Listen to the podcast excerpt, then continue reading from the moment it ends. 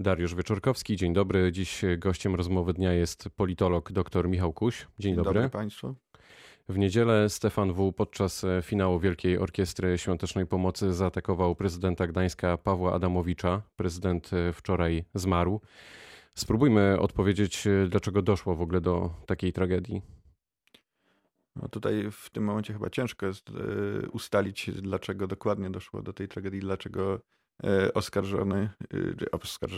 podejrzany na ten moment tego czynu dokonał, bo nawet pierwsze wieści dotyczące przesłuchania tej osoby niewiele nam wyjaśniają.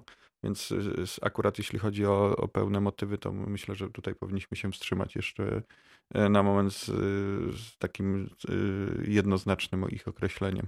Kardynał Nycz powiedział wczoraj coś takiego.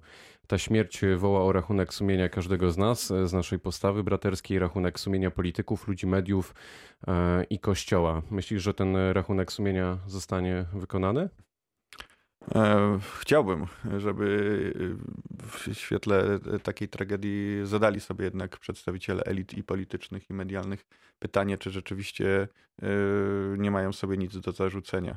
A jeśli mają sobie coś do zarzucenia, to co ewentualnie można zrobić, żeby zapobiec eskalacji konfliktu politycznego. Bo ja nie chcę powiedzieć, że śmierć prezydenta Adamowicza jest bezpośrednim efektem eskalacji konfliktu politycznego, bo jakby nie mam na to dowodów, tak, pełnych, więc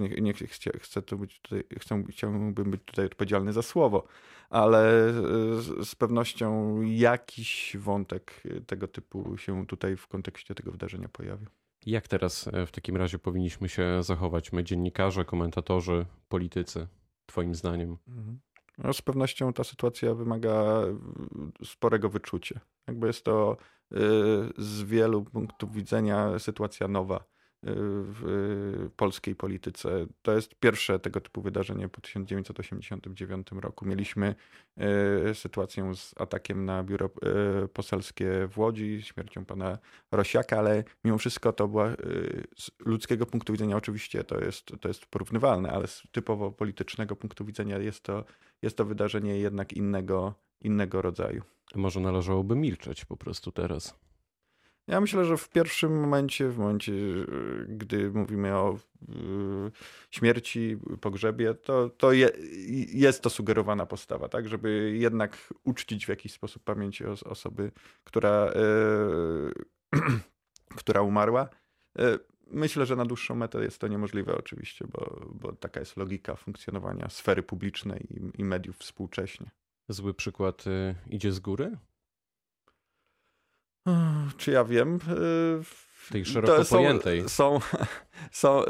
Są dwa sposoby myślenia o tym. Tak? Jedni powiedzą, że tak, przykład idzie od góry i ludzie kopiują to, co dzieje się w świecie tym, który oglądają w telewizji. Inni powiedzą, że ci, którzy są u góry, wzięli się skądś. Wzięli się z polskich domów, z polskich rodzin i to z dołu idzie przykład do góry i to, co dzieje się u góry, nie jest przypadkiem, bo jakby odzwierciedla to, co dzieje się w społeczeństwie. Ktoś wczoraj użył takiego sformułowania, że nienawiść prowokuje do nienawiści. Zgadzasz się z tym?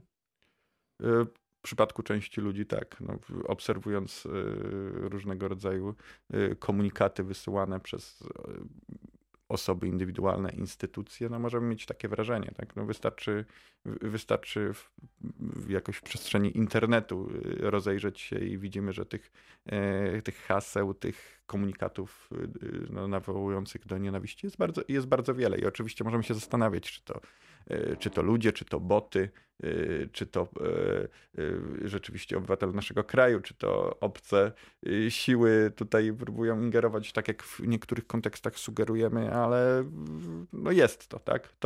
To istnieje i to wpływa na zachowania ludzi. No właśnie, mówimy o tym, że to jest, to w zasadzie traktujemy jako coś normalnego, co nie do końca jest normalne. Kto jest odpowiedzialny w takim razie, chociaż ciężko pewnie będzie zdefiniować, za podgrzewanie debaty publicznej, nastrojów od wielu, wielu lat? No ja myślę, że z jednej strony jak zwykle w tej rzeczywistości społecznej stoją za tym ludzie, ale z drugiej strony myślę, że też rozwój technologii, rozwój mediów idzie w sukurs jakby tym, którzy są zainteresowani szerzeniem nienawiści. Sam efekt tak zwany wirusowy, tak, rozpowszechnianie się wiadomości jakby sprzyja rozpowszechnianiu tego typu komunikatów i to już jest jakby zjawisko zbadane przez badaczy życia społecznego. A my potrafimy rozmawiać w ogóle ze sobą w takim razie? Bez takiego podziału? Są przykłady tego, że ludzie o różnych poglądach, różnych wyznań, różnych ideologii siadają i rozmawiają i nawet udaje im się dojść do porozumienia, ale rzeczywiście na tym poziomie społecznym u nas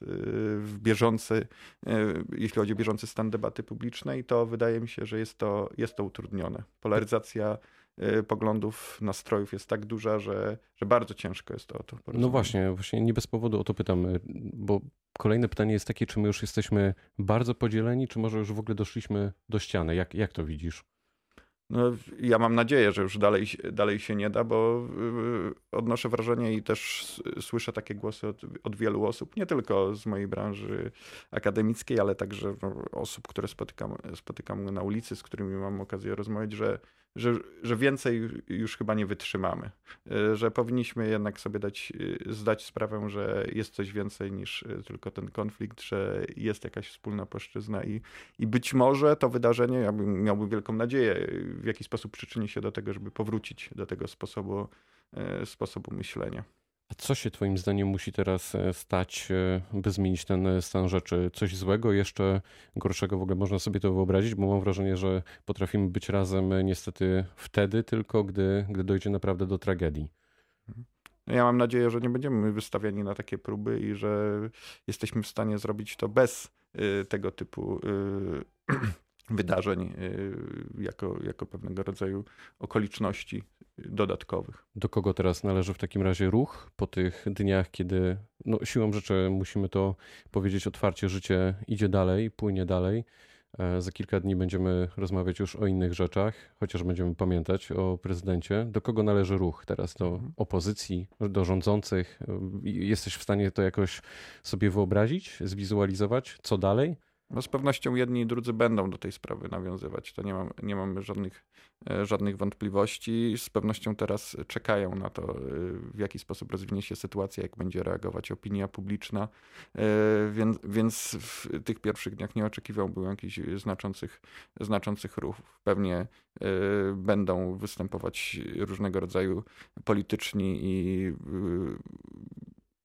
komunikacyjni harcownicy, co zresztą już się wydarza, którzy będą albo działać na własny rachunek, albo z polecenia tych ważniejszych graczy, żeby sprawdzić, jaki jest potencjał tutaj tego wydarzenia dla realizacji pewnych celów politycznych. Tak, bo nie ukrywajmy, że jest to rok wyborczy, więc każde takie wydarzenie musi mieć wpływ na to, co będzie się działo na scenie politycznej. Przed wejściem do studia rozmawialiśmy o tym, że to jest trochę tak, że różne media kreują różny przekaz. Ten przekaz trafia na podatny grunt. Tak mogło być w przypadku tego człowieka, który zabił prezydenta Gdańska. To jest incydent? No ja myślę, że pierwsze sygnały są takie, że to jest człowiek zaburzony, tak? Więc ja oczywiście nie chciałbym tutaj ostatecznie się wypowiadać w tej sprawie, bo to pewnie specjaliści muszą zbadać, ale wydaje się, że jest to mocno prawdopodobne. I takie natężenie sygnałów, komunikatów nienawistnych w przestrzeni publicznej może moim zdaniem aktywizować pewne zachowania osób, właśnie niekoniecznie do końca zdrowych z tego punktu widzenia, tak, psychicznego. Pytam też dlatego, że niektórzy porównują tę sytuację z atakami szaleńców w Stanach Zjednoczonych i po prostu porównują to właśnie z tym podatnym gruntem, o którym rozmawiamy, tak, przekazem szaleńców, etc. No i właśnie, czy to jest incydent, czy musimy się teraz przygotować na to, że może częściej dochodzić do takich tragedii?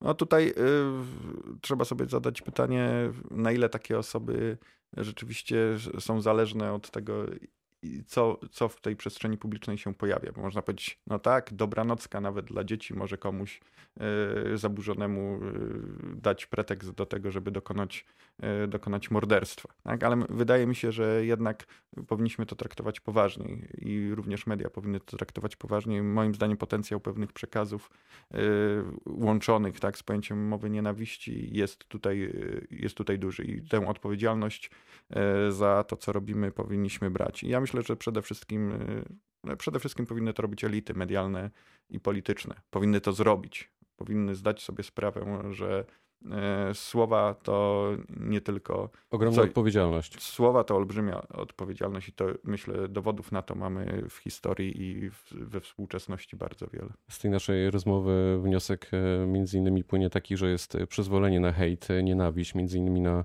forach internetowych, nawet w pracy, w rozmowach polityków, między nami kolegami. Może my jesteśmy chorym społeczeństwem.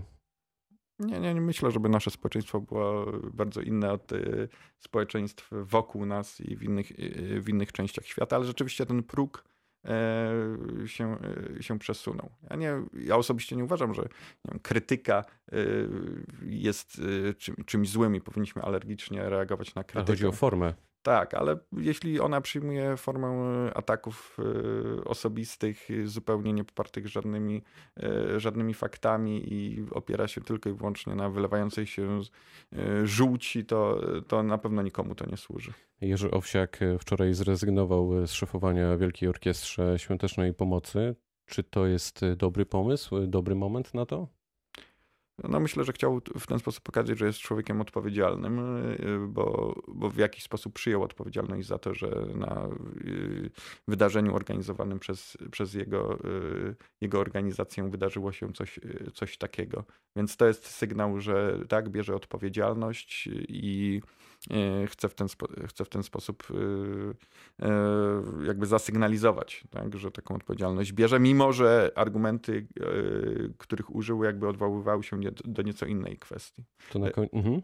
Właśnie tej mowy nienawiści, tak? Czy też różnego rodzaju ataków, może mówiąc szerzej, które w jego stronę i różnych wycieczek, tak, personalnych, które były przez media, na przykład TVP Info w jego kierunku. To na koniec spróbujmy sobie wyobrazić, chociaż już o to cię pytałem, co dalej, co teraz, co za kilka tygodni, jak to widzisz? Chciałbym być optymistą, ale widzę to podobnie jak w przypadku wydarzenia o podobnej randze, o chociaż nieco innej naturze, czyli katastrofy smoleńskiej. Prawdopodobnie w pierwszym momencie wszyscy będą, jeśli chodzi o aktorów politycznych, czekać i nie do końca będą wiedzieli, co zrobić. Później zaczną wdrażać różnego rodzaju mniej lub bardziej wysublimowane strategie w związku z nadchodzącymi wyborami, ale tak by szerzej pojmowaną także bieżącą walką polityczną. Bardzo chciałbym się mylić, ale takie mam przypuszczenie. Tu stawiamy kropkę. Gościem rozmowy dnia był politolog dr Michał Kuś, Uniwersytet Wrocławski. Bardzo dziękuję. Dziękuję również. Pytał Dariusz Wieczorkowski. Dobrego dnia.